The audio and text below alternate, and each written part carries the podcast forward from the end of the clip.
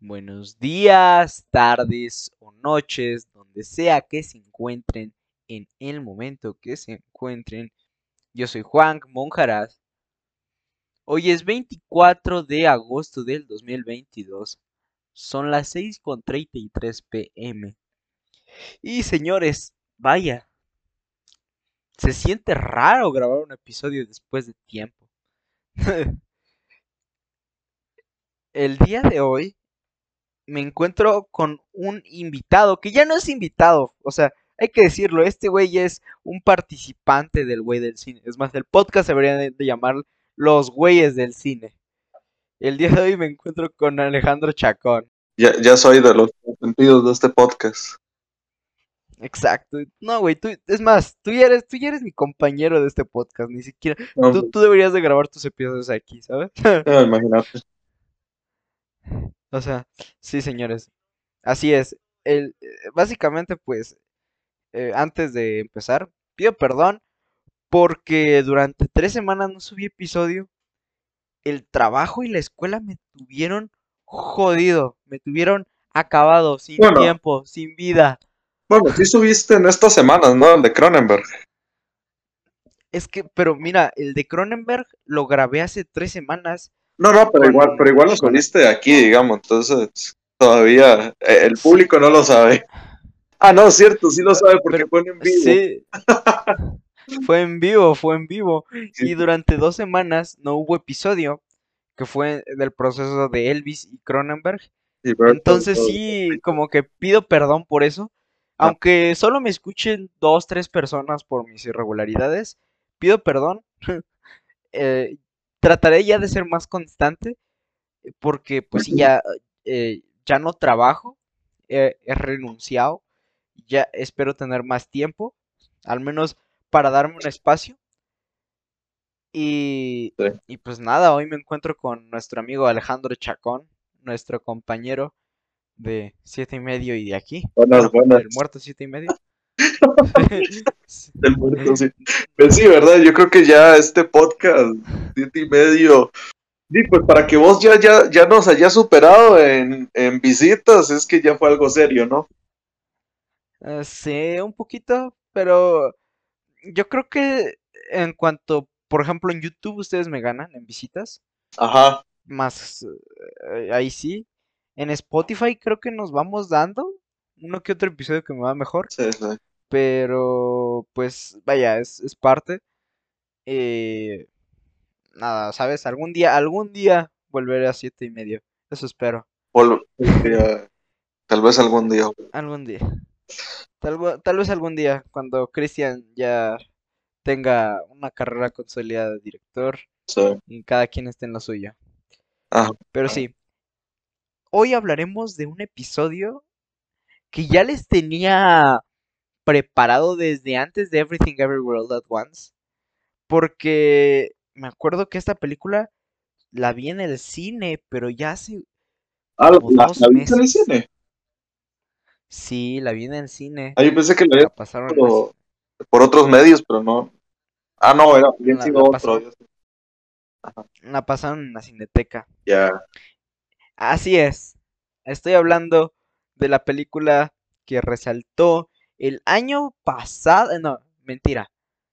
Sí, 2021. ¿Fue 2021? ¿Confirmamos 2021? Sí, sí, 2021. 2021, perdón chicos, ya ando, ando perdido en el mundo.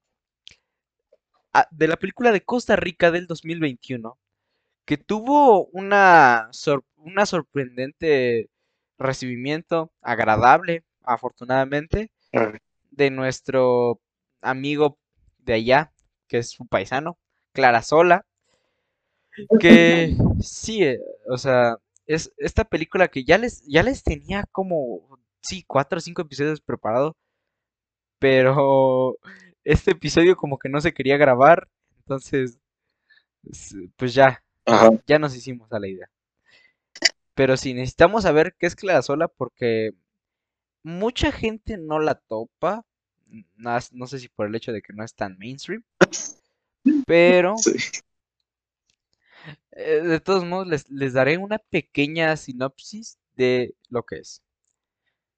En el remoto pueblo de Costa Rica, Clara, una mujer de 36 años, emprende un viaje para liberarse de las convenciones sociales y religiosas para convertirse en su dueña de su sexualidad y sus nuevos poderes.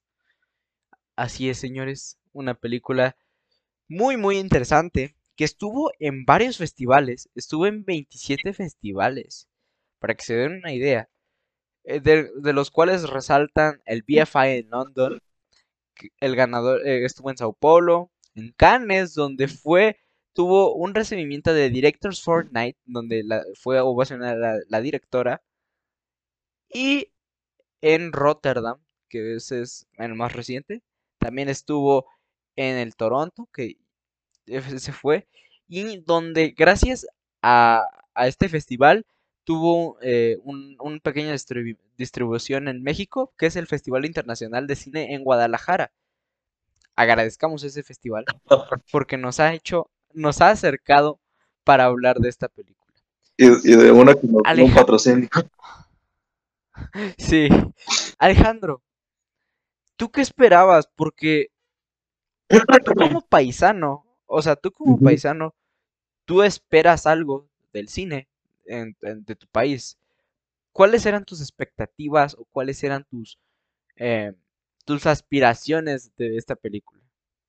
Sí, pues yo, o sea, no, no, no voy a decir que no espero nada nunca del cine de Costa Rica. En, realidad yo siento que en los últimos años, los últimos años, bueno, no tanto, no, no, no tampoco, sino en el, en el, en todo, en, en el último siglo, por así decirlo, el cine de Costa Rica, si bien ha estado como que un poco escondido, como yo lo percibo un poco escondido, pero yo siento que todavía, yo siento que hay películas y hay personas muy capaces de hacer una buena película y, la verdad yo nunca pierdo la esperanza de poder de poder presenciar eso, digamos, o sea, o sea, no, no, no, no, no voy a generar como que esa idea romántica de ahora el cine costarricense va a tener, no sé, un auge o una, una mierda así, sino que lo que yo digo es que se pueden hacer buenas películas tratando temas serios.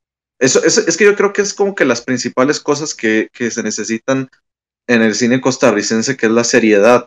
Y, y todavía hay películas costarricenses que no, que no lo logran, pero hay otras que ya van por ese camino y es lo que me está llama y es lo que me está gustando que últimamente las películas costarricenses van por un camino más serio. Ahora, hablando de la peli de Clarasola, la verdad es que yo el año pasado me había dado cuenta de esta peli por, por un amigo en común. Eh, tiene un canal sobre festivales. Pues había mencionado que estaba en la quincena de, de realizadores en Cannes, me parece. Y, me llamó la atención, wow, pues a ver, a ver de qué trata. Eh, el, concepto es muy atractivo de la peli y ahorita vamos a hablar más a fondo del mismo, pero eh, la, verdad yo, yo sí tenía como que, porque aparte de, saber que ya está en festivales, ya, ya habían salido las críticas, eh, las primeras críticas y pues la ponían muy bien. Entonces yo di, pues me llamó la atención, la fotografía se veía muy buena, ya había salido el primer tráiler también, o sea, se veía, se veía todo bien, pero la cosa era ir a verla y pues la fui a ver en, noviembre que se estrenó y de, pues me pareció eh, una gran película. Eso sí, no he visto todas las películas que se han hecho en Costa Rica, aunque no creas, son muchas, son muchísimas. Entonces, pero, pero de las que he visto, pues estas de las de las mejorcitas que, que, he llegado a ver, si es que podemos tratarlo como mejores, pero más que nada los temas que tratan son temas eh, muy interesantes y que probablemente la, la directora haya, haya llevado sus vivencias personales o sus conocimientos, obviamente sus conocimientos la realización, digamos. Que ahorita les doy unos datos curiosos que me di cuenta de la peli. Sí, bueno, es que yo creo que como todos, a mi, a mi parecer, apoyamos nuestro cine local eh, de, de un modo u otro, ¿no? O sea, en mi caso, últimamente yo he consumido, o siento que he consumido mucho cine mexicano. Ajá. En donde eh, lo hago más que nada por apoyar a mi cine.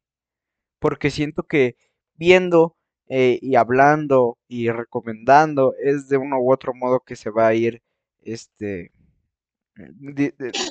al menos demostrando la, la, cara de un México que, que sí tiene talento, que le falta distribución, pero tiene talento. Y eh, tenemos, o sea, tenemos películas muy buenas aquí en, bueno, ejemplificando, claro, sin salirnos. Por ejemplo, tenemos La Jaula de Oro, tenemos, eh, ah, bueno, más recientes, claro, Los Insólitos Peces Gato, la de Llévate mis amores, Tempestad de Tetina Hueso, eh, tenemos la de La Camarista, El Monstruo de Mil Cabezas, y etcétera, etcétera. Güeros, que todavía no están, no es tan vieja, Roma.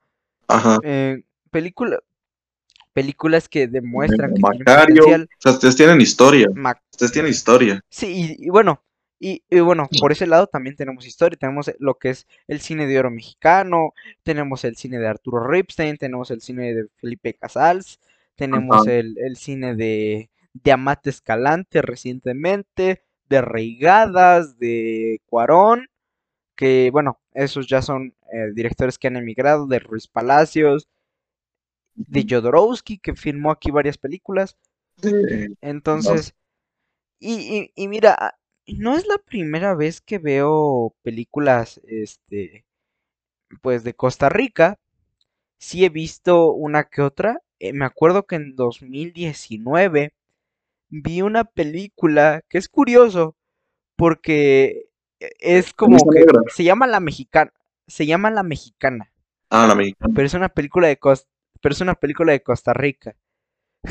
Entonces, eh, eh, hay cosas así. Esa es la única película que he visto, al menos de, de, Costa Rica, antes de Clara Sol. Te cuento una cosa, hay algo que quería como resaltar, que es como interesante lo que dijiste, de, de que uno apoya las películas de su propio país por, pero es que hay algo que me llama la atención, es que, por ejemplo, yo, o sea, yo pues apoyo las películas de, del país, pero no, no, no como, no, no las intento, es que, no, a ver, para decirlo de esta forma, para decirlo de esta forma, vos, vos digamos, Guillermo el Toro, ¿verdad?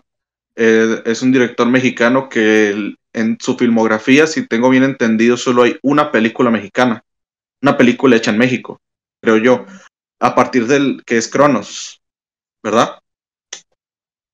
Sí, sí, es correcto. Entonces, eh, luego de Cronos hizo El Espinazo. El Espinazo es una película con actores españoles, con producción española, si lo entiendo bien. Y ya después de Cronos hizo Mimic, una película. No, perdón, perdón, no, estoy mezclando. Primero hizo Mimic, película gringa, y después hizo El Espinazo, ¿verdad? Entonces, ¿a qué voy con esto? Lo que, lo que me refiero es que e, es que es curioso porque aún así está mucho, eh, he escuchado mucho esta palabra de orgullo mexicano, ¿verdad? Que, por supuesto, o sea, es Guillermo del Toro, un director mexicano que saltó a las grandes ligas, por así decirlo. Pero me llama la atención que orgullo mexicano, pero lo único mexicano que hay en sus películas en sus últimas por lo menos es el hecho que está él, me explico. Entonces, a lo que me, a lo que me intento referir es que yo, en mi caso, yo, yo no tomo, yo, no me gusta mucho como, como decir esto de que ahora que Clara Sola es una película que ha tenido por lo menos un poquito más de aceptación internacional, ahora significa que el cine costarricense va a fluir, va a, a, a darse, a darse a ver que en realidad no es cierto no, no va a pasar eso. Inclusive, inclusive con este otro director, eh, Hernán Jiménez, que hizo una película en Estados Unidos, pasa algo parecido. O sea, no es orgullo costarricense, porque el único costarricense, aparte de Harry Shum, es, es, es que está este director en esa película, pero la película es producción gringa, producción de Netflix, ¿verdad? Entonces, Mira, eh, eh, entonces, a ver, no estoy menospreciando está genial que estos directores hayan saltado al terreno internacional, pero en mi caso yo no lo veo como que, como que esto es un gran paso. Es un paso, pero pequeño, no algo tan grande, digamos. Y con respecto al tema del orgullo, yo no voy a decir que no, no, no me siento orgulloso de que hayan directores que estén, que estén yendo, yendo a otros, eh, a otros horizontes, pero en sí, a mí lo que más me interesa es que se hagan películas costarricenses con una buena historia y con algo interesante que haya que contar, con algo que se merezca, que merezca ser contado, ¿me explico? No sé si me voy a entender. Entiendo, eh, entiendo tu punto, pero por ejemplo, creo que creo que es un buen ejemplo de que hay mucha gente que es, eh, en su caso, que no apoya el arte hasta que uno triunfa en otro lado. Ajá, pues es una buena forma de ah. pensarlo, sí o sea, bueno, pongámoslo con Del Toro. Del Toro, de hecho, creo que no. Ahí sí hay como que algo, porque en, le fue súper mal aquí en Cronos. Y de ahí sí fue a España, según yo.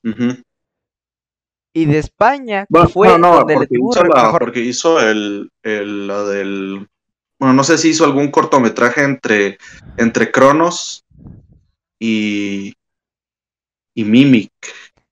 Sí, es Mimic, ¿verdad? La, la, eh, segunda. Sí, sí, es, es que Mimic es del 97. Ajá, y Cronos es del 93, eh, pero ¿qué hizo? ¿Qué más hizo entre esos años? Es que en ese entonces aquí había un show de terror que según yo pasaba en Azteca 1. Ajá. Que es, que es donde Cuarón y Del Toro se conocieron y, y que por ende su, él es famoso, entre comillas, el, su, su conocido, porque es el que más, su episodio es el que más resalta de aquí, es como algo así como lo que, no, nunca has visto lo que la, lo que la gente cuenta, o, o cosas de terror medio raras, como historias de terror, como, entre comillas, como si fueran documentadas de verdad. No. Como, bueno, ¿o has topado un programa que se llama The Haunted Hour? Como la hora embrujada. Eh, no. Mm, es que no sé cómo explicarlo. Bueno, programas de terror. o sea, te entiendo el punto, digamos. Programas de terror tipo. Eh, tipo, qué sé yo, como. Ay, de estos que tienen como que un anfitrión y ponen cortometrajes, asumo, ¿no?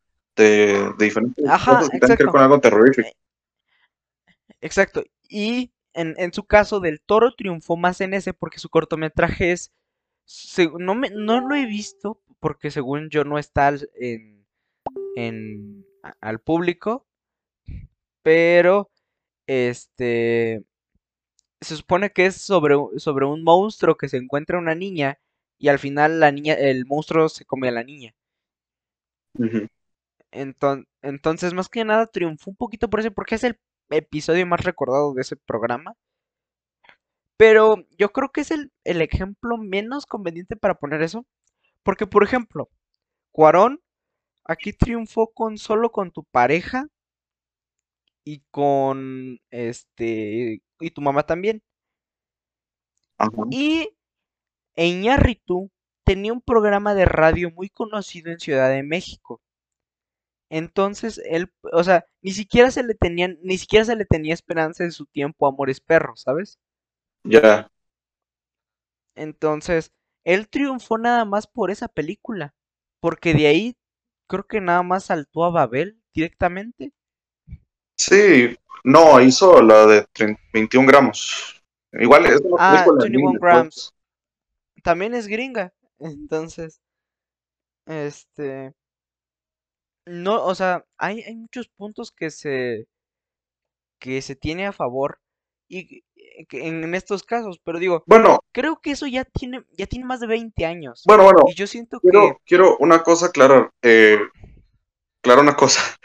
Eh, no, que, que, que Iñárritu, a ver, y también creo que con Del Toro lo mismo, perdón, cuando dije el único mexicano es Del Toro, no, también pues está, pues también tienen como que su equipo, o sea, por ejemplo, eh, Iñárritu pues tenía a Rodrigo Prieto, Ah, y creo que también el, el, guion de, Amores Perros era de, de, Ay, Arriaga.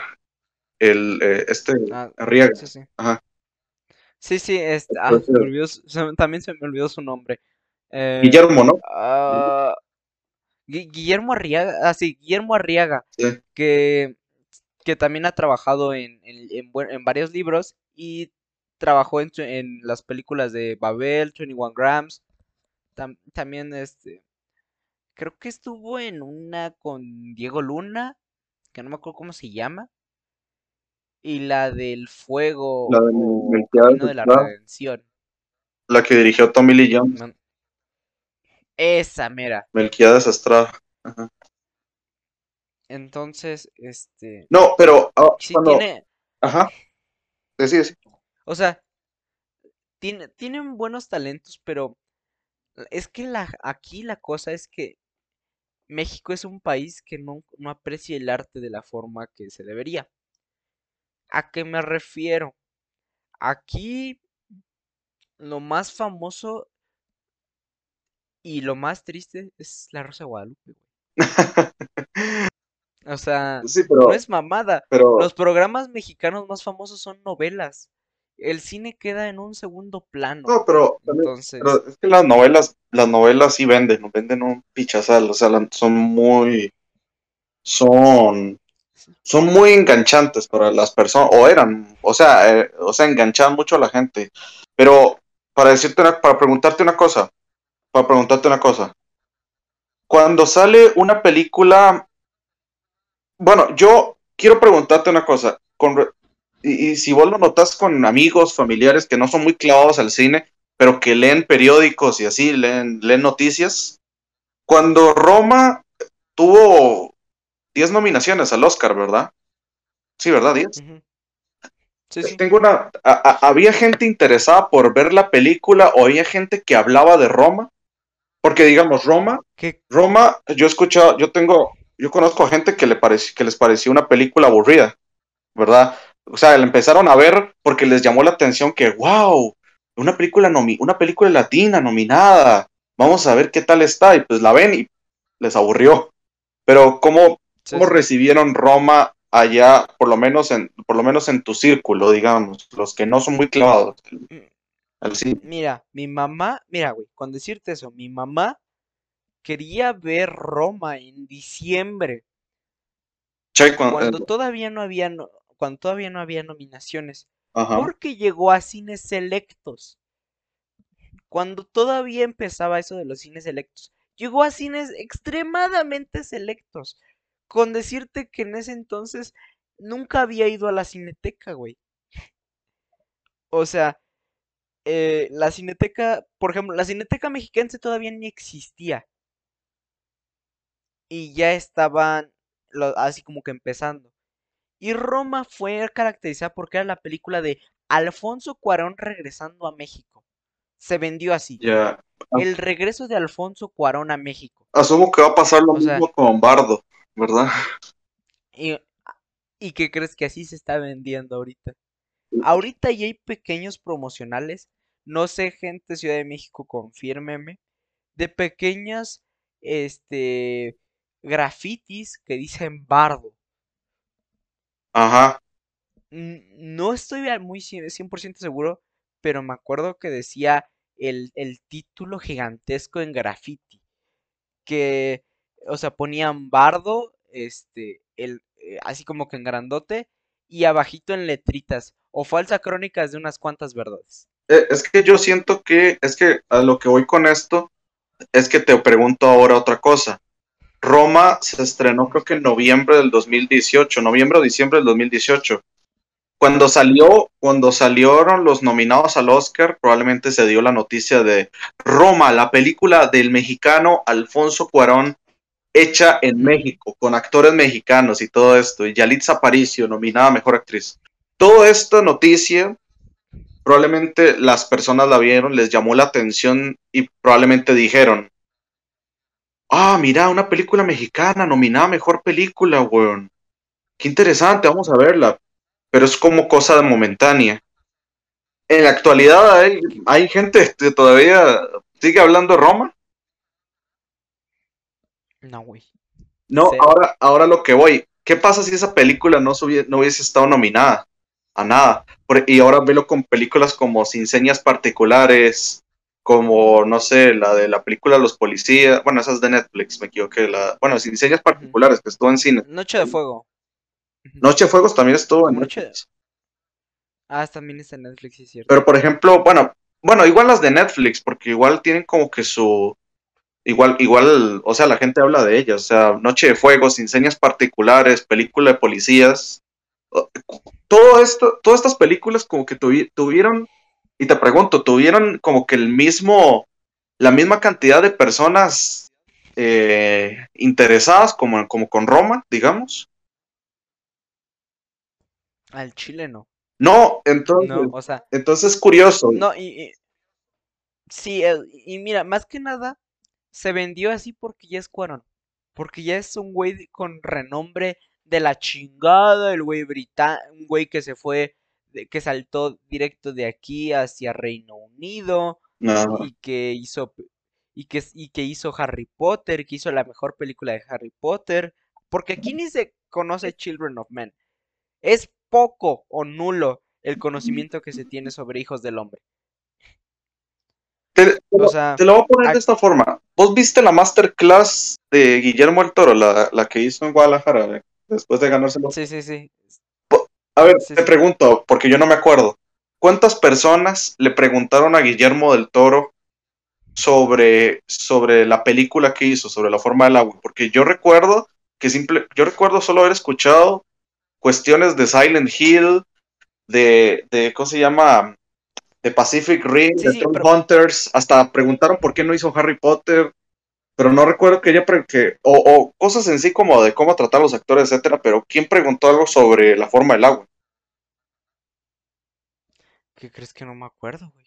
Es que yo tampoco, solo recuerdo lo que te acabo de decir, Silent Hill, Tron Hunters, Pacific Rim y, todas y todas estas, eh, todos estos productos, pero lo que me llama la atención es que, como mencionaste Harry Potter, pues sí, Cuarón, el director que hizo la mejor película de Harry Potter, el director que nos voló la cabeza en el cine con gravedad, pero luego llega a México, hace una película más independiente, más, bueno, independiente, no sé, no sé cuánto costó esa peli, pero más pequeña, más terrenal, pues, y, y la gente y, y, la gente lo ve como orgullo mexicano, al igual que como vería en orgullo mexicano que el director, que un director mexicano esté dirigiendo Harry Potter.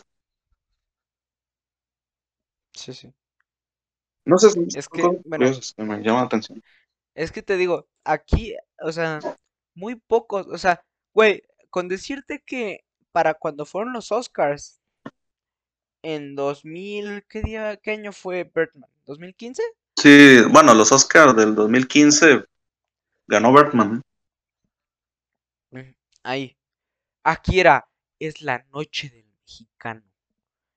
Debe llevarse todo el mexicano. igual con la, igual, en el 2017, cuando ganó Guillermo del Toro y Coco, ¿no? Güey, ajá. Igual en 2016, güey es la película del ganador del Oscar, el mexicano Alfonso González Iñárritu. Alejandro. O sea, el, el renacido con Leonardo DiCaprio. ahí, ya la cagaron. O sea, sí, güey. No, güey. La, la película que revolucionó la técnica. Así la vendían, cabrón. Sí, sí, sí. Eh, ajá. Es que o sea, es curioso, la verdad. Sí, bueno. O sea, o sea, aquí venden al que más famoso es. Y es Mercadotecnia. Muy cabrón. Porque no escuché nada de Ruiz Palacios, el, de Ruiz Palacios el año pasado. Con una película de policías. Y No escuché nada. Ajá. O sea, güey. Güey, con decirte que, o sea, güeros se hizo famosa por la gente. O sea, no, no hay más, güey. O sea, eh, la de la civil también, por la gente. Nada más porque estuvo en Canes. Noche de Fuego, esa sí se hizo, esa sí se pasó la voz. ¿Qué crees que esa sí se pasó la voz? Pero, no, güey, o sea, poca, o sea, pocas películas. El año pasado nada más, la única que me acuerdo que se promocionó un poquito por el director fue Ernesto Contreras con Cosas Imposibles. No más. Bueno, eh, a lo que voy con esto es que yo te, bueno, vos te habrás dado cuenta que, el, que Costa Rica mandó como consideración claro solo para los Oscar, ¿verdad? No llegó ni a la, no llegó ni a la, ni a los, al shortlist, pero yo siento que esta película, a ver, no tengo el dato preciso de cómo le habrá ido en taquilla, pero dentro de mi círculo, dentro de mi círculo, eh, eh, sin contar algunos amigos que con los que trabajé alguna vez, solo yo y mi papá la vimos, y mi papá la vio porque me acompañó a verla, pues. Pero fuera de eso, eh, fuera de esto, no conozco a nadie que uno conociera la película y dos, y mucho menos que la fuera a ver. Entonces, y yo le estaba diciendo, y yo le estaba diciendo un día a, a mi mamá, ve, esta película esta película no es como Michael Jordan. Michael Jordan, personaje famoso de, aquí que, tuvo una película y pues fue un exitazo en taquilla. Pero si, y, pero si esta película llegase a ser nominada al Oscar, porque yo, yo, porque todas las que han mandado, porque sí hemos mandado películas para, consideración, esta tiene, esta tiene potencial. Si quedara en el shortlist, o, o mucho más, si quedara nominada, la gente la iría a ver. La gente la iría a ver. Entonces, por, eso, decía lo de Roma, porque probablemente haya gente, porque probablemente haya gente que, que quizás si Roma se vendió por Alfonso Cuarón, pero probablemente quizás haya gente que la vio después de darse cuenta en el periódico que, que Roma había sido nominada a los premios Oscar en las categorías, entre comillas, fuertes, digamos, entre comillas. Y em, sí, sí. entonces, y por encima que ganó película extranjera y ganó director y fotografía, pues, pero fotografía, eh, muy importante, pero ¿qué, importa a la, gente? Y es que aquí, y es que aquí también, no con el mismo recibimiento, pero sí se le tiene respeto al chivo, al chivo Lubeski. Ajá, sí, a Manuel Lubeski. Y a Rodrigo Prieto también, ¿no? a, Rodrigo Prieto como que gente más especializada. Ya. Pero, por ejemplo, que se ganó tres Oscar, entonces también eso es digno de una, nota en el periódico. Es que él, e, ese es el güey que ganó tres Oscars consecutivos. Exacto, seguidos por encima. Ajá, de que fue Gravity, Birdman y Revenant. O sea, el, el güey que más, o sea, o sea, es un trabajo, hacía trabajos, hace trabajos muy chingones. Sí, sí, y, y, te digo, ahorita, o sea, de alguna manera como que está intentando crecer el cine, lo que quieren, o sea, porque el año pasado se tuvo el récord de las películas que más se, lanzaron en el año, pero las que menos se, distribuyeron. Entonces, es, es irónico, ¿no? O sea, este año el Ariel eh, sonó muy poquito. Bueno, al menos creo que la película que más vi que hizo ruido, si no mal me equivoco, fue Nudo Mixteco.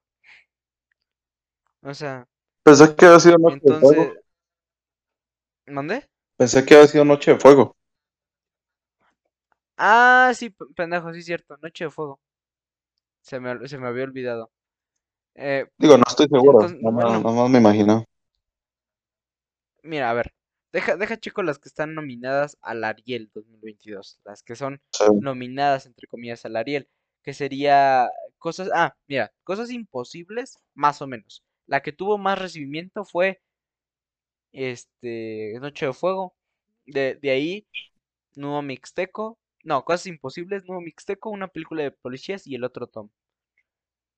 Ya. Entonces, o sea, es, es muy, o sea, Nudo Mixteco eh, fue de la, la única película que estuvo así 100% en Cineteca. Ya. O sea, no tuvo, no tuvo otro lado. Una película de policías estuvo en Cineteca, pero sí me acuerdo que estuvo en otros lados. Cosas Imposibles estuvo en Cinemex, pero también estuvo en Cineteca. Y el otro Tom, no tengo idea. Ya, ya veo. Eh, pero, o sea, sí hay, o sea, sí hay muchas, sí hay muchas cosas. Pero creo que nos estamos desviando muy cabrón del tema. Sí, yo creo que ya hay que empezar a hablar de la película, es lo que te iba a decir, la verdad. Sí, o sea, nos estamos desviando muy cabrón del tema. Hablemos de Clara Sola. ¿Vos, la volviste a ver, verdad? Sí, la volví a ver hace poquito. Ya. Específicamente, creo que el jueves. No, no, mentira. Jueves o... Sí, fue, fue jueves, la vi el jueves. Eh, mm. Yo ya le tenía, yo ya le tenía muchas ganas porque me gustó mucho en, en, ¿cómo se llama? Cuando la vi en el cine. Sí. O sea, hay, hay escenas que se me quedaron pegadas durante días y la quería volver a ver, pero fue la última, la última, ¿cómo se llama? Función que vi, Ajá. que era. O sea, y la neta, estoy muy agradecido de ver esa película. Y porque tiene un sentimiento muy bonito. Y algo que, o sea, que, o sea, lo hace con, con pues, de manera, de, de manera inocente. Como un, no, no es, ahora sí que como quien dice, no es 365 días. No, no, más, bien, más bien la película está construida con, pues obviamente con todos los simbolismos necesarios para demostrar pues el sentimiento de lo que está sufriendo este personaje, digamos, porque no, pues porque vive en un hogar muy conservador. Y, por encima a, ella la utilizan como una, una especie de, de, conector con lo divino. sí, como si fuera un borrego, como si todos ellos fueran, como si fuera un tótem de borrego. Ajá, pues sí, para los, pues ah. de hecho. O sea, como si fuera una herramienta para que, para que la gente siga a esas personas. Ajá. Eh, que... Mm, y, mira. Ajá, sí. Ajá. Sí, bueno, que, que a mí me gustó mucho e, este caso en específico, que es la edad donde sientes que, por eso dicen que a la adolescencia es donde descubres más cosas. Pero que aquí me gusta así como, ¿qué pasa cuando te quitan tu adolescencia? Pues, pues sí, digamos, en, en teoría, pues es yo más bien es como esta idea de que ella tuvo pues este esta etapa un poco más atrasada, digamos, o sea, la tuvo hasta hasta que ya cruzó la adultez, hasta que ya está entrando, bueno, no entrando, ya está en plena adultez. A los 36 años. Exacto. entonces, y apenas está descubriendo su sexualidad, bueno, entonces o sea, pero pero es, es interesante porque porque vemos al principio de la peli momentos en donde, en donde, pues ya le está ocurriendo ciertos, ciertos eh, temas eh, de, de, querer tocarse, digamos, pero la, la, la madre, la, la, madre pues no, no se lo permite porque es muy conservadora. O sea, em, y eso viene, y eso viene desde, esto, esto e, es interesante porque es toda una satanización al tema de la sexualidad. Sea, es una satanización a la idea de que, de que una persona, tanto hombre como mujer, más en las mujeres, pero igual tanto hombre como mujer, no podía tener relaciones sexuales sino por placer, sino únicamente con, el, con la idea de procrear y, por supuesto, dentro del matrimonio.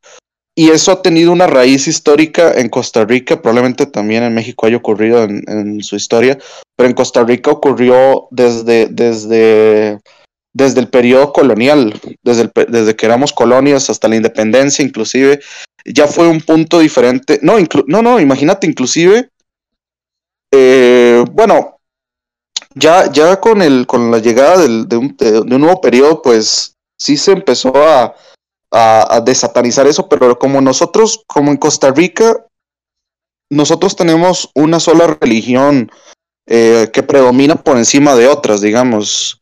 O sea, hay la mayoría de los habitantes de Costa Rica, pues tenemos, estamos sujetos a la religión católica. Y la religión católica nos, eh, nos dice que la sexualidad tiene que ser con el, el, acto de procrear dentro del matrimonio, ¿verdad? Entonces los hogares conservadores respetan mucho este tipo de, este tipo de mandatos. Así que me, me llama la atención que en Clarasola, pues es muy interesante esto, cómo se representa esto mismo y cómo aún así ella no puede disfrutar de, de, de, esos placeres sin, sin, sin que, la, sin que la, la, madre le esté poniendo chile en las manos, que es curioso el, el tema del chile. Pero eso es como que, como que lo que me llamó la atención. Hay muchísimos otros elementos narrativos que quisiera abarcar, pero más o menos para ir entrando en, en materia de eso. No sé qué opinas vos. No, o sea, es que bueno, aquí de igual manera en México es muy predominante la religión católica. Independientemente que si hay eh, judíos, mormones, eh, testigos de Jehová, cristianos, etc. Pero igual siento que es más extenso, ¿no? Y tienen más, más, o sea, personas que, que, que, que predican, o sea, que, que, que practican otras religiones, ¿no? Sí, claro, porque en Ciudad de México hay varias iglesias hacia los eh, mormones, hay este templos donde van, o sea, los cristianos. No he visto tantos judíos, pero sí hay, o sea, de que van a las escuelas y te regalan un librito, cosas así. Y eh, la, la satanización de la sexualidad, creo que en todo el mundo ha estado. O sea, mm, en mi caso, eh, es siempre de, que nunca veas eso, de que tú no escuches, tú no sabes de eso, tú estás pequeño, tú vete, vete a la otra sala, llévate a tus hermanitos. El, el hecho de que si, si alguna vez pronuncian esa palabra es, es, mala, ¿no? O sea, es como, ¿por qué dijiste eso? A ver, eres un mal hablado, ¿no? O sea, y entiendo, entiendo las razones, ¿sabes? Las respeto de manera eh, sin embargo, creo que eh, hay, hay, hay un punto donde se tiene que romper esa satanización para que la inocencia siga viviendo, de mi parte. ¿Por qué? Porque si se sigue satanizando, es cuando el niño más va a buscar.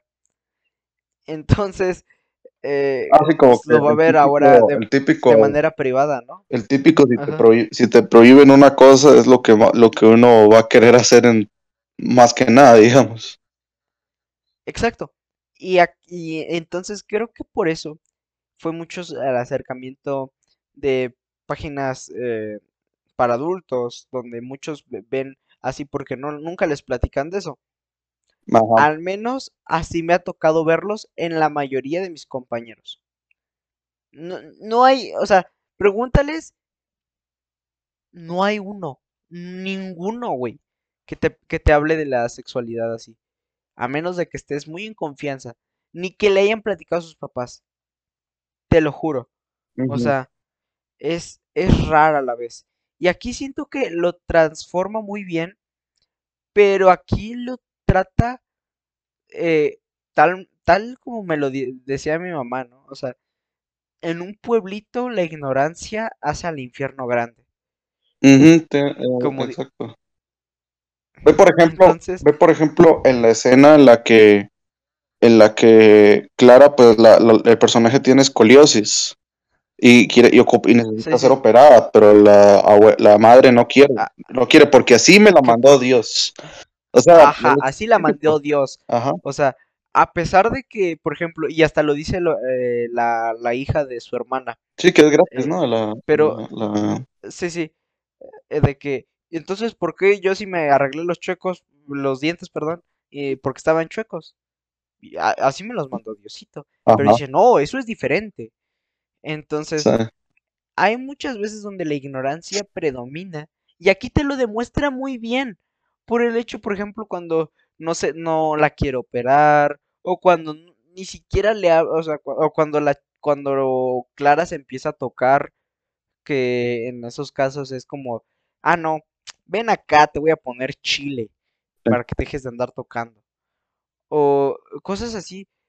Porque a mí sí se me haría triste que que una persona perdiera su, que también es un tema que hablamos en X, que perdiera su, su, juventud sin haber conocido las, el sexo o sin haber averiguado esos temas. Que digo, no es malo, pero el descubrimiento sexual creo que es algo que te vas, te va a definir, no solo como persona, sino como maduro, madurez, porque tú aprendes a definir de manera crítica lo que es. Pues sí, es, algo humano, ¿no? Es, la sexualidad es algo del ser humano. Sí, o sea, es, parte de la reproducción y del placer y etc, e, e, Es, que, es que el problema es, es cuando lo que, es que en sí lo que está satanizado eh, es, el, es lo del placer, digamos, es, es verlo como algo placentero, como algo no, sin, sin afán de, de, ¿cómo se dice? De, ay, puta, de, de, de reproducirse. Entonces, Exacto. porque cuando es reproducción, pues todo bien, no, no, no, hay, no hay bronca, porque así es la vida, pero, pero no es como que algo que, que se disfrute, que, que, se, que, que, se, que se disfrute, digamos. Y, es, y, y, y en sí muchos años la, la iglesia ha, ha, ha, evitado que se propague el disfrute del, de la sexualidad con, diferentes motivos, digamos, por, por la idea de, de, de, la, de crear, de, de, de, engendrar hijos ilegítimos, hijos no concebidos dentro del matrimonio, porque eso es otra cosa también, digamos, el tema del matrimonio, el que, que, que es algo muy sagrado para la, para la, para, para, la religión, para la religión y para la cultura. Eh, exactamente, y, y, la sexualidad y la sexualidad el, se concibe dentro del, dentro del matrimonio. Esa es como que la idea que da la, que da la iglesia y los hogares eh, conservadores, como el de la película, lo, lo dejan mucho, eliminando todo, todo signo del placer. Pero hay algo que me llama bastante la atención, y es que, eh, no sé, yo, yo, esta idea de los poderes, digamos, de estos poderes, de estos poderes para que ambiguamente son para ayudar a las personas. Y digo ambiguamente porque si vos ves, hay personas que de vez en cuando llegan a la finca, a la, a la, a la casa donde vive Clara, ¿verdad? Pidiendo que, que por favor, que es que mi esposa, que es que está mal, que, que, que X cosa o que, o, o, o, o, o X razón, ¿verdad? Y, y en busca de un, de un acto de, divinidad, y ahí entra mucho el tema de la ignorancia, porque la, la, el, en sí la idea que, que propuso la iglesia es que varios, varios aspectos de la vida, como la tierra, el cielo, etcétera, vinieron de la divinidad. Eh, se puede debatir, pero normalmente todo tiene una explicación científica. Y esas explicaciones científicas son cosas que se han se han, eh, la iglesia ha satanizado mucho, ha tratado de, de, evitar porque todas estas ideas de, de, ilustración, de iluminación, evitan la ignorancia y la ignorancia no es muy conveniente para la iglesia porque todo esto era una idea de control social. Ahora, a lo que estoy yendo con esto es que con los poderes de Clara es como toda esta imagen que se tiene de la de la de la Virgen, de la Virgen, de la Virgen María, ¿verdad? Que una ironía, abro paréntesis, una ironía es que la, la sobrina de Clara se llama María y ella tuvo relaciones antes que, que su tía, ¿verdad? Curioso. Sí, o sea, que es, como... Y, pero, pero hay, muchos, hay muchas escenas donde te muestran la ignorancia. Por ejemplo, cuando Clara se va al barro.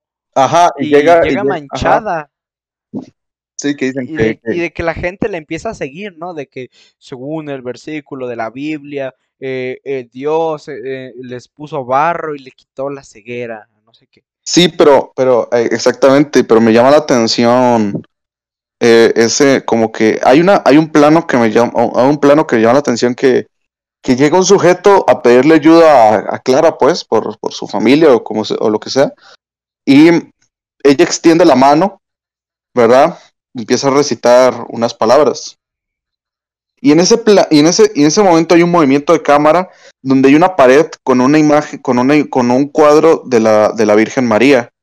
Y, y en sí está, y en sí eh, la cámara se mueve de forma que el único que quede es el, es el brazo de Clara frente, frente al hombre y cubierta por, y, y, el resto del cuerpo de Clara está cubierto por esa pared donde está pegada la foto de la Virgen María. Entonces es curioso porque es como un paralelismo a lo que es Clara, porque es una persona que tiene poder de conceder y ayudar a las personas, pero es una persona virgen, es una persona que no ha descubierto, eh, que está apenas descubriendo su sexualidad, digamos.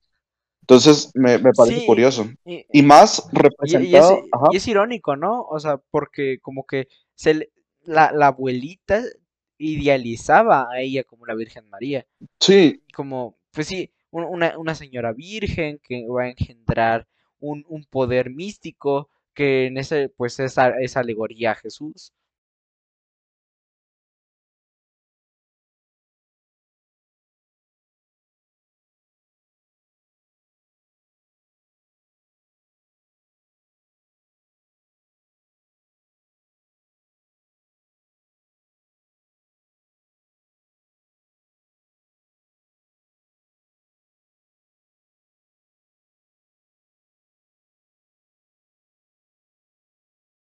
Pero, pero hay algo más como que adentrante ahí.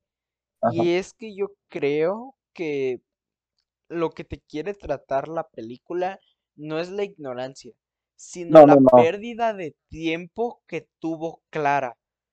O al menos este todo el tiempo que pudo que no desarrolló y te está y te está intentando abrir porque por ejemplo tuvo su primera masturbación o su primer enamoramiento o su, su primer descubrimiento a la sexualidad cuando está viendo a, a, su, a su sobrina este, teniendo relaciones con, con, con, el chico que él que ella le gusta.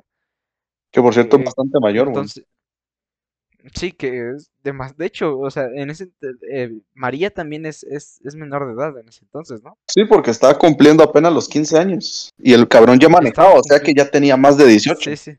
18 más, ya es mayor de edad.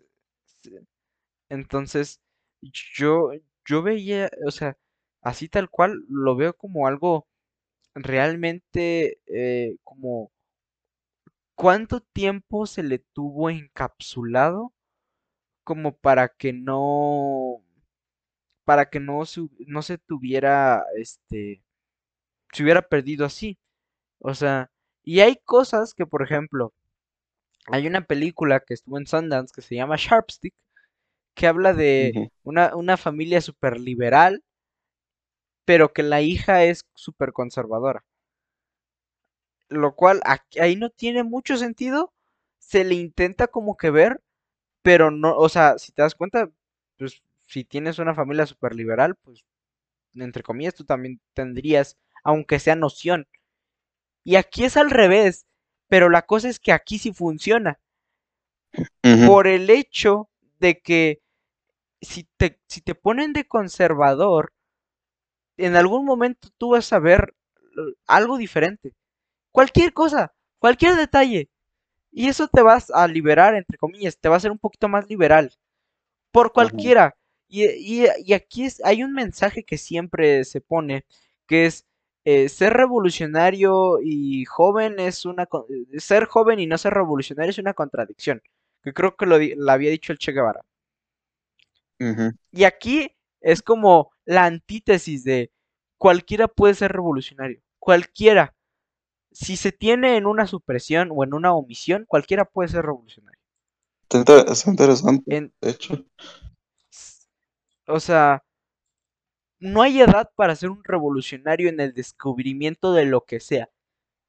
Aquí te lo muestra como un descubrimiento sexual y tanto moral como para eh, un pensamiento mayor. Porque no sé si... hay algo que también me genera un poquito de conflicto y es que no sé si este Clara tenía algún problema mental o tenía un tipo de autismo algún síndrome, porque si te dabas cuenta hay momentos donde era, era un, tenía una introversión muy grande o donde hacía cosas impulsivas que pues, sí se portaba como una niña. Pues sí, lo, pues sí, sí, es, o sea, eh, o sea, para, para, para, para decirlo bien, es como, sí, sí tenía, sí, sí se ve que claramente tiene una, una, un tema, un tema, eh, no sé cómo decirlo. Bueno, es una, enfermedad. Una enfermedad mental. Bueno, no una enfermedad, no, no, una enfermedad, no, es una condición. Es una, una, una, condición, una eh, condición de como de nacimiento, ¿no? O sea, como, como un pequeño tipo de autismo. o tenía autismo, pues. Pero, eh, entonces sí, es, es, es curioso porque entonces, al, al, a fin de cuentas, y no sé si esto podría ser problemático para lo que estamos planteando, es que entonces es una, es una adolescente en el cuerpo de una adulta. Un adolescente mentalmente, un adolescente que apenas está descubriendo su, su, su sexualidad, pero no la dejan. Es como que, que, sería, que sería normal. Entonces lo paradójico es el hecho de que a una adulta ya de, de 36 años no, no, le, no le estén permitiendo eh, masturbarse o, cosas así, digamos, ¿verdad? Entonces, em, pues sí, o pues sí, tenía, pues tenía esta condición porque, porque pues, es, pues sí, por alguno, por alguno, por la forma en que actuaba, además de, de, que necesitaba ayuda para ciertas cosas como para ponerse la ropa, para bañarse, etcétera. Eh, que, alguno, que algunas personas autistas no, no, no, no necesitan ayuda, pero en, en, en, sí ella sí, por, su escoliosis también, por su problema de la espalda. Eh, por, por, la problema, por el problema de la espalda. Y, pero tal vez me hubiera gustado que desarrollaran al menos la enfermedad de, de uno u otro modo. O sea, porque también no hay problema si ponen una, si no ponen la enfermedad, porque no afecta a la trama. Es, es que yo siento que es importante por lo que te acabo de decir, porque es una niña en el cuerpo de una adulta. De hecho, así creo que lo había escrito una vez la, directora. Es una niña, es una adolescente en el cuerpo de una adulta que está apenas explorando su, su sexualidad. Que la pregunta sea, ¿por qué, por qué, por en ese caso no, no, no hicieron al personaje un adolescente tanto física como mentalmente? Pues porque quizás el tema de la adultez genere como algún tema, como lo que dije, algo paradójico, algo, algo exagerado, algo exagerado que en sí podría pasar en un hogar conservador que aún, aún siendo, aún siendo eh, mayor de edad, por estar soltero no te permitan, no te permitan tener sexo, pues. Sí, sí. Entonces, hay muchas cosas que, que, que se notan fuertes. Eh, por ejemplo, hay momentos donde la ignorancia eh, nada más hace que se pierda el personaje. Que eso, eso es un punto que me gustó muy a favor. O sea, que, que es como esta, esta pérdida de identidad del personaje. Porque el personaje no tiene identidad. Es un personaje perdido en la nada. Porque está buscando libertad sexual, está buscando eh, un, eh, el chico que le gusta, está buscando muchas cosas a una edad ya perdida. Entonces es un personaje perdido. O sea. Sí. ¿Sabes otro simbolismo que me gustó mucho de la, de la peli? Que, muy que yo, la segunda vez que la vi, la primera vez que la vi yo me preguntaba por qué, por qué esto estaba aquí, por qué, por qué se le hace énfasis a esto. Y, y la segunda vez que la vi ya, ya me, ya, ya, ya me cayó el 20. El caballo, el caballo yuca. La yegua, pues, blanca. me llama la atención que sea una yegua blanca porque siento que quizás sobre análisis, quizás tal vez lo pensaste igual. ayer vi una película que se llama Kids. Vos la conoces seguro, de, de Larry Clark. ¿Sí lo ves? Ah, sí, sí la conozco. Sí, sí, sí. Sí, se parece a Midnight, de hecho. Eh, bueno, esta película Kids es este personaje que tiene, que tiene relaciones con mujeres, con chicas vírgenes. Y algo curioso que dice él es que las vírgenes son puras, son puras y qué color más puro que el blanco. E, entonces, el, el caballo, la, la, yegua, perdón, siento que representa mucho como que esa pureza de la virginidad de, de Clara. Y si puedo notar un punto en el que, eh, que la yegua ya no está en la película, Clara la deja ir, la, la deja ir, la suelta y yo lo veía como un, una, una, manera de manifestar esa, esa pureza que, que, está perdiendo, digamos. Creo que la, deja, la dejó ir después de, de, la escena de la masturbación, ¿verdad?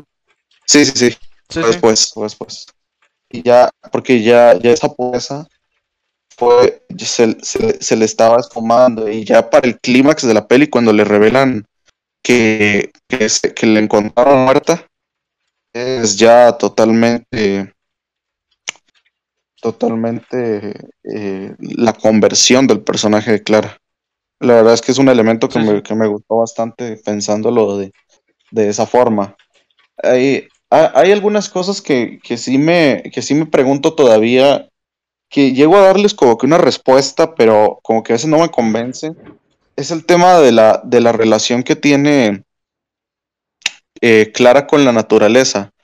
Digamos, o sea, vos ves la película, si vos ves la película, pues hay muchísimo verde, muchísimo verde en la película. Entonces, y yo me pregunto como, ¿qué representa la naturaleza? ¿Qué representa el verde?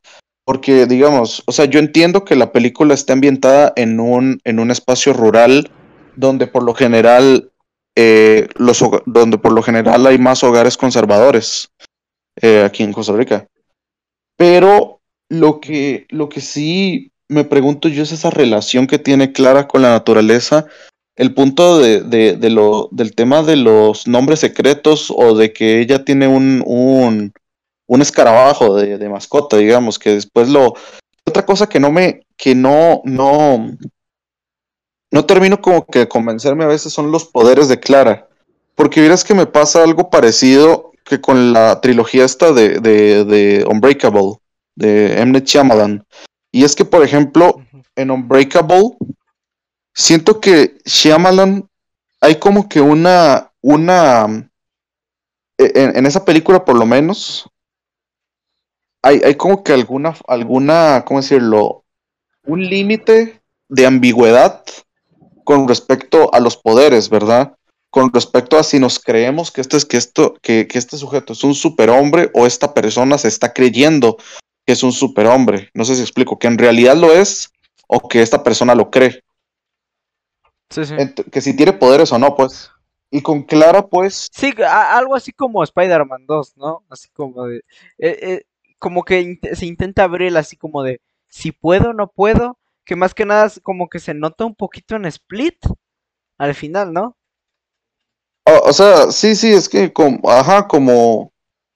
Eh, exactamente, pero lo que yo digo es que, por ejemplo, los poderes de Clara, eh, es curioso porque, pues, eh, ella es como que un conector con, con, con lo divino, ¿verdad? Con la Virgen, pues, que la Virgen es como que lo más, lo más, eh, a lo que se le da más devoción. Sí. Lo que me refiero es que, por ejemplo, hay momentos donde ella, con, con lo, donde ella cura, eh, ¿cómo se llama? Cura, cura un bicho, pues, a un, a un, a un escarabajo. Entonces, como que Sí, sí. ahí es como que ya me, me, me, o, o, o que, o que ella misma provoca los, los temblores. Por ejemplo, los temblores pueden, pueden representarse como algo ambiguo porque no, puede- no necesariamente puede ser que ella lo esté provocando. O sea, puede ser la ilusión, pero puede- probablemente es un, solo un fenómeno natural más, ¿verdad? Se puede, se puede dar ambigüedad en eso. Eh, Mm, pero, pero por lo, del- lo del bicho ya, ya, ya, ya, ya quita toda ambigüedad posible, digamos. Que se- o sea, ya, o sea, tampoco es que diga que, Clara lanza rayos ni eso, porque mm, no, no entra al caso, pero la curación, digamos, cuando la curación ya llega a ser algo explícito, es, eh, es, e- es lo que todavía no me cuadra, porque por ejemplo luego vemos que, llega gente, la, pone, sus pone sus manos alrededor de ella y, y supuestamente deberíamos creer que, que la ayudó. Depende de cómo lo interprete uno. Ese tipo de ambigüedad me gusta. Pero cuando ya en serio me pones que Clara con, soplándole a un, a un escarabajo lo revive, que si bien tal vez, tal vez el, el, bicho no está muerto, se estaba haciendo el muerto y ya después, ya después eh, volvió a moverse con, y, y, la mente de Clara interpreta que fue ella quien hizo eso, igual que los temblores, no sé. Pero aún así lo del bicho como que me genera conflicto de, de entre de los poderes, ah. digamos. A, a, mí, a mí sí creo que sí me quitó un poquito eh, esa, esa parte. Al menos en, ¿cómo se llama? Eh, al menos sí me quitó una media estrella por el hecho de que nunca, o sea, nada más lo hablaban, este, dos, tres ocasiones y no se volvió a tocar. Bueno, a mi parecer. ¿Qué cosa?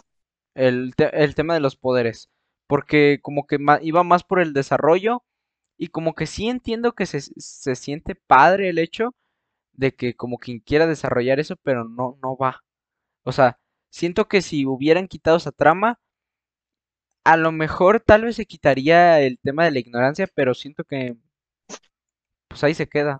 no, no, siento que siento que no se desarrolla como debería. Es que lo de la ignorancia, lo de la ignorancia, a ver, es que lo de los poderes, eh, yo no lo quitaría. Llega a ser molesto el, el tema del realismo mágico, pero pero, lo, pero eso aporta mucho a lo que decís sobre la ignorancia, digamos, la, la ignorancia que ocurre con respecto a, a, a, que los problemas se curan o, eh, eh, yendo donde yendo donde Clara, pues, pero, pero, pero como te digo, por ejemplo, eso, eso da, eso genera ambigüedad, o sea, Clara, Clara fácilmente podría no tener, no tener poderes así eh, explícitos, digamos, de curación y, y todo esto, y, las cosas se mantienen ambiguas porque la, abuela puede pensar que Clara puede tener también ser víctima de esa ignorancia y pensar que Clara tiene habilidades. habilidades, entonces todas las personas del pueblo están convencidas de ello. Entonces todos se acercan a Clara, ponen sus manos alrededor de ella, empiezan a rezar y probablemente crean, y probablemente nosotros como audiencia nos toque pensar si en realidad es todo pura, puro producto de la ignorancia o que en realidad Clara tiene una habilidad divina como la Virgen María para, para curar los males de las personas, que al final esto es parecido a la, a la idea de la religión, de, de estar yendo a la iglesia a orar, que no tiene nada malo, eso está muy bien, depende de la creencia de cada uno, pero orar con el consentimiento de que, de que los problemas las enfermedades van a curar o, van o la gente va a salir adelante, digamos. Eh, todo este, este tipo de ambigüedad que ya, que ya está como que en la que ya estamos entrando en el terreno de, de en, el, los límites del ateísmo o del, o del, o del o de lo que creen los cristianos, ¿verdad? Pero algo así es lo que uno representa con los poderes, pero por eso es que me genera conflicto lo de lo de lo del bicho porque el bicho ya está literalmente confirmando que Clara sí tiene poderes y que los los temblores eh, los, los provoca ella cuando está enojado cuando siente algo siente algo pues. Ves pero yo no lo que sí como que como que se siente como que se siente sí como que se identifica eso. Pero por ejemplo hay cosas como eh, la del caballo. Que, que si bien se identifica como este, como el, la pureza que tiene Clara. Porque hasta hay veces en que Clara dice que todos tienen un nombre secreto y que se ve como, y que se puede identificar como el, el otro rasgo de esa persona. Cuando desaparece, siento que solo hay momentos donde sirve para dar el clímax y de clímax a final ya aparece el caballo. Entonces, este, yo, me hubiera gustado porque iba bien el tema del caballo. De que desaparece el caballo. sí, sí, aparece al final. Sí, porque me, estaba gustando bien ese, ese hecho de que murió el caballo, muere la pureza. Y está bien. Es, es, un, es una fase. Pero no me gustó esa parte del final porque le quita todo el impacto que, que tiene. Y, y, aún así, o sea, esa escena, discúlpame, pero esa es la escena más chingona que tiene la película. La escena del incendio. La última escena cuando va y cuando como que se le quita el esculioso es su puta madre qué escena, ¿eh? O sea, no mames. O sea, y siento que esa escena hubiera sido casi perfecta. Ajá la escena del, de, la, de cuando quema la, la, la imagen del altar de la Virgen María es una total representación allá, pues totalmente el cambio que tiene el personaje y la y la ¿cómo puta se llama la el rechazo que da a lo que a lo que a, a, a, a lo que su madre quería que fuera, digamos, ser otra Virgen María, por así decirlo, una un, un, conector con lo divino. Sí, sí. Y, pues está, muy buena. o sea, es que siento que eso iba muy bien, pero de un momento a otro como que nada más se sintió como para el final, para que te impactara el final. Y eso me, eso me, eso me quitó. Ese, porque esa escena estaba bien chingonzota. No, o sea, impactante, impactante me llamó cuando, cuando la, o sea, que estén quemando una imagen de la, Virgen, me parece eso.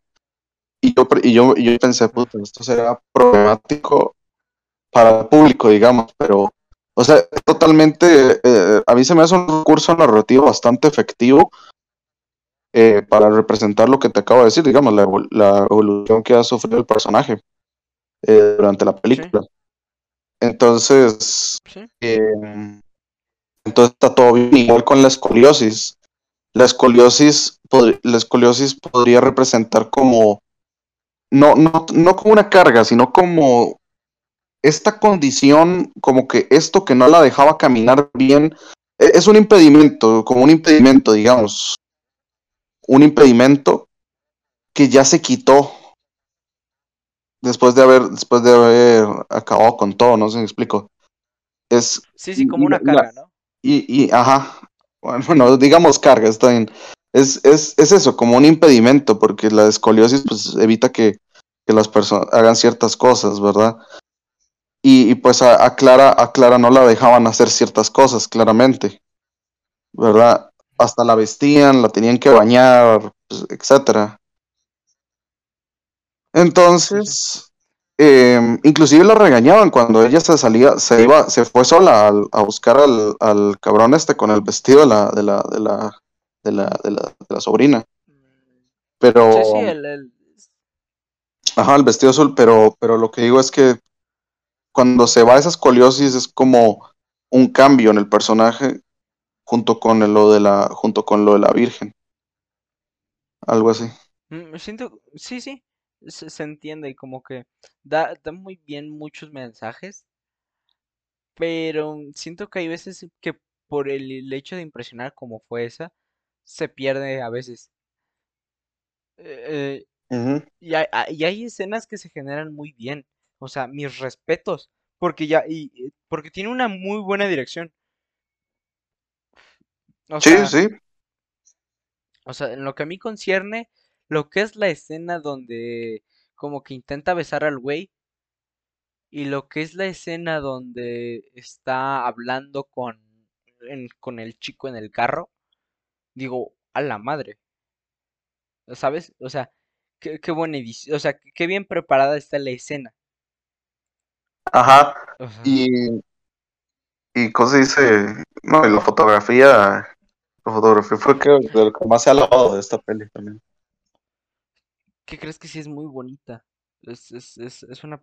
Sí. Y no solo bonita, o sea, porque hay, hay momentos donde se mueve demasiado, pero es como para generar, generar tensión. Que eso, eso es algo que muchas películas deberían de aprender. O sea, fuera de mamada. Que, que no porque una fotografía se ve bonita, significa que, o que, significa que va a ser buena. Es, que, es que fuera de que se... Ajá, así es. No, así es. Bueno, porque lo que me, lo que me refiero es que este, esta película con, con una fotografía que se ve muy bien, no solo por, yo qué sé, el, el, encuadre y así, sino el cómo se mueve a lo largo de la película. O sea, el cómo genera tensión en la escena de los 15 años, o sea, se siente muy fuerte. Entonces. Sí, que se empieza, se empieza a, eh, a mover de forma más eh, violenta cuando Clara se da cuenta que se había muerto la yegua, por ejemplo, pero también, o sea, es que la película tiene, tiene muchos elementos visuales, o sea, tiene por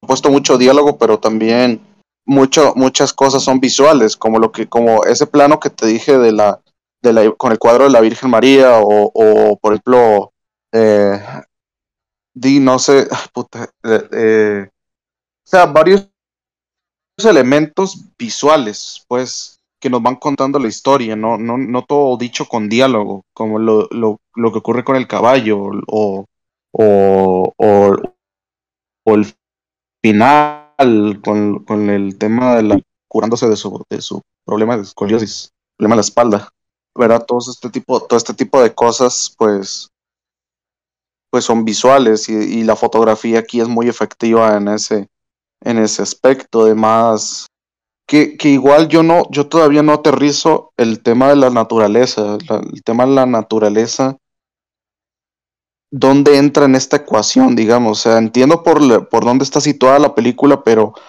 vos ves que igual eh, el tema, por ejemplo, de, de, de, la relación que hay con lo natural, porque porque en la fotografía sobresalta mucho el verde, sobresale mucho el verde, entonces, entonces como que ese tipo de cosas son, e, ese, eso es lo que todavía no aterrizo. Y, y bueno, y, ah, bueno, otra, otro tema de la manifestación de los, de los eh, habilidades, de las habilidades de Clara es, e, es esta escena con las dormilonas, la, las, las plantas dormilonas. ¿Vos, ¿Vos has visto esas? Sí, sí. Sí, vos, eh, que ella las puede abrir, weón. O sea, pueden abrir, o sea, cuando uno las toca se cierran y ella las puede abrir. Ajá, como, como si fuera como algo, como si tuviera los poderes, ¿no? Ajá, que te identifique como si, pues digo, de que, sí, porque está, de que está en otro nivel. Porque si entiendo bien, alguien, nadie puede abrir una dormilona, ella solo, uno las toca y se cierran. Solito. Aquí no hay, pero sí, o sea, sí, sí, sí, se sabe, se, te le enseñan en biología, ¿no? De O sea, y, y sí, se entiende muchas cosas. Hace muy, y hace muy bien el hincapié de lo que sabe, ¿no? pero mm. sí, yo, yo creo que es una muy buena película con muy buenas ideales que, que, que, que sabe cómo, ¿no? O sea, que no se toma un buen tiempo, que a pesar de que es una hora cuarenta, se toma un buen tiempo, igual que Loki.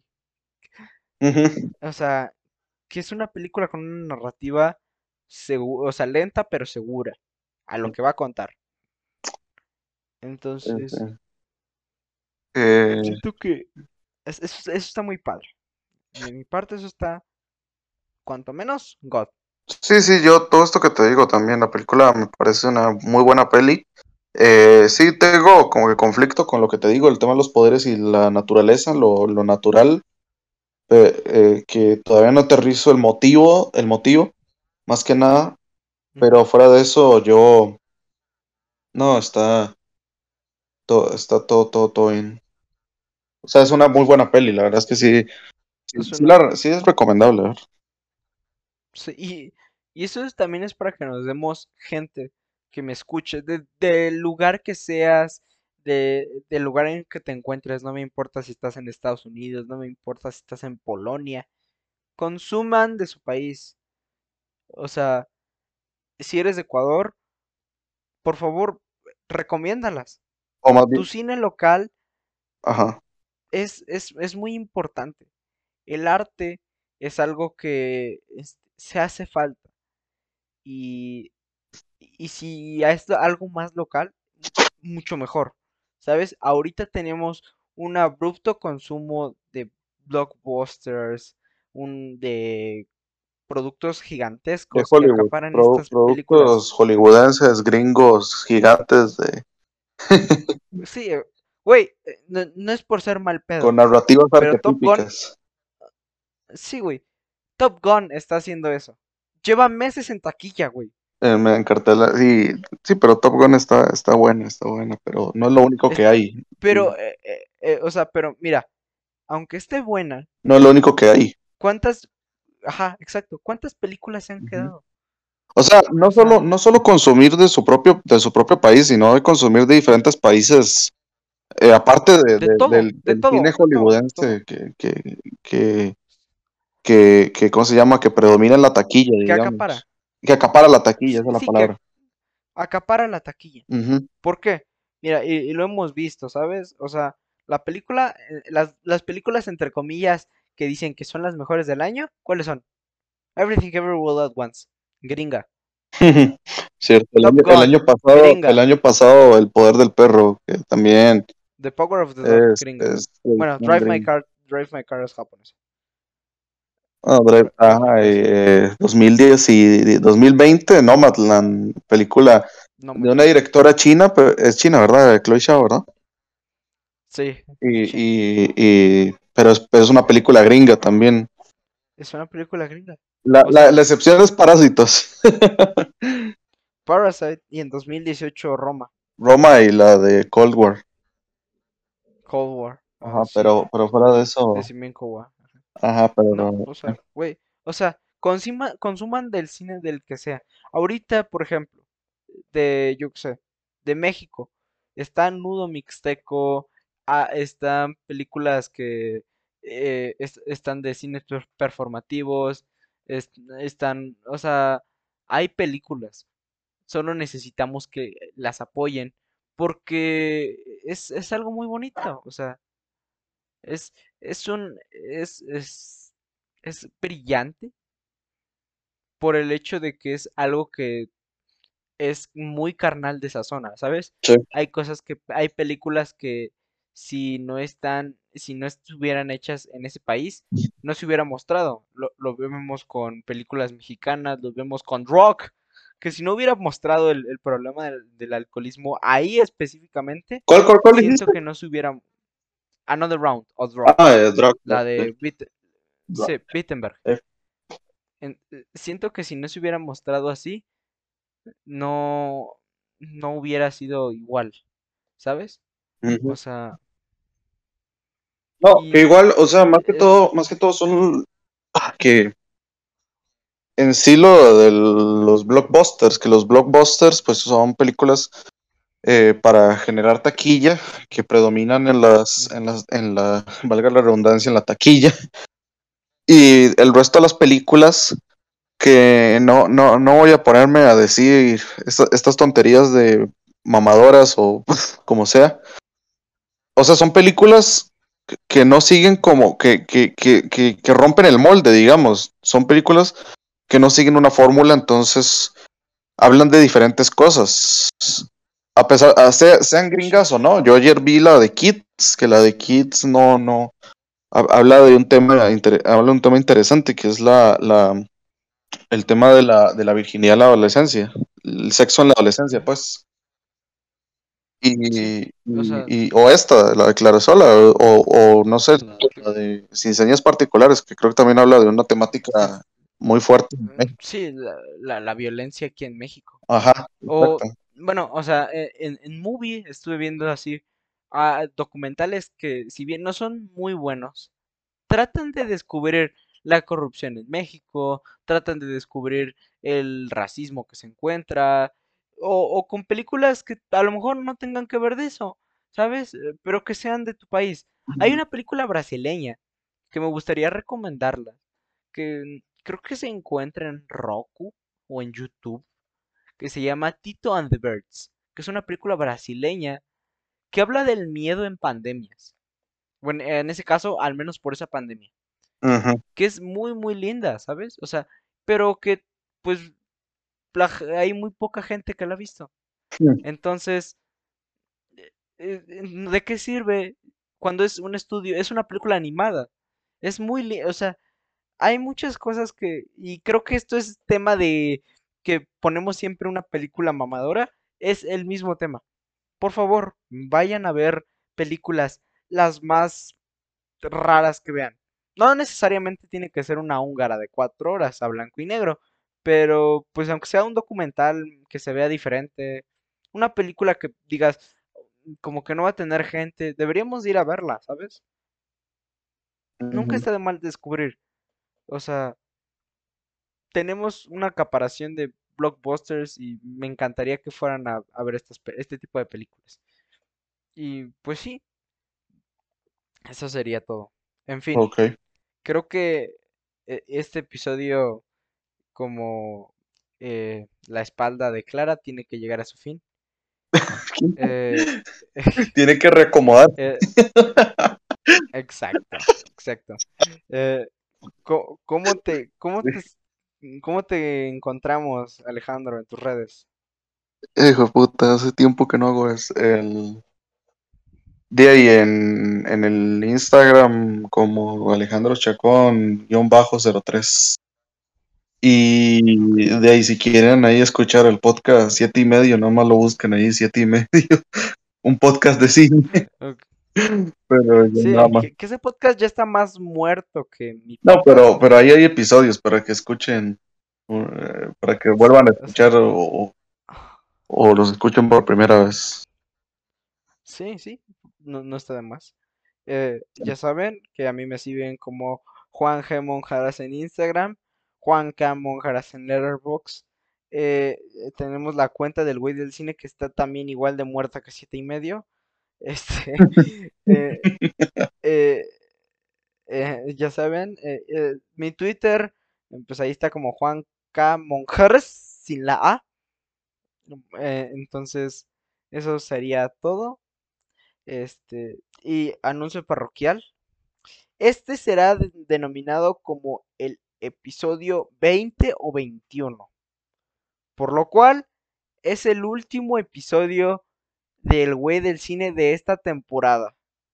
Por lo cual eh, la próxima será, se podría decir que es la segunda temporada en Spotify, YouTube, etc, etc y las redes que sean. Eh, este será el final de temporada del güey del cine.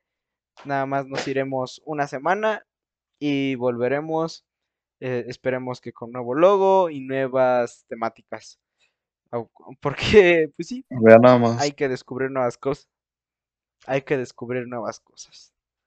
O sea, yo no, yo no voy a hacer solo sobre cine. A lo mejor eh, me adentraría a más temas. El güey del cine eh, hablando de, de, la pena muerte. No, no, no, no, no, no. Eh, no en ese tipo de temas. Eh, para eso está Maniac Project y eh, a lo mejor algún día abriré un podcast, pero de Maniac Project hablando de esos temas. Pero no, no, no. El güey del cine seguiremos hablando de cine, solo que pues se podría decir que es este mismo contenido, diferente imagen, como dicen en los comerciales. Ajá. Entonces, eso es, eso sería todo. De antemano, muchas gracias por escuchar. Si llegaron acá, eh, no olviden en recomendarlo, compartirlo o darle lo que, el amor que ustedes quieran. Yo soy Juan Monjaras. Eh, esto fue El Güey del Cine con Alejandro Chacón. Es 24 de agosto. Son las 8 con 2 pm. Hasta luego. Hasta luego.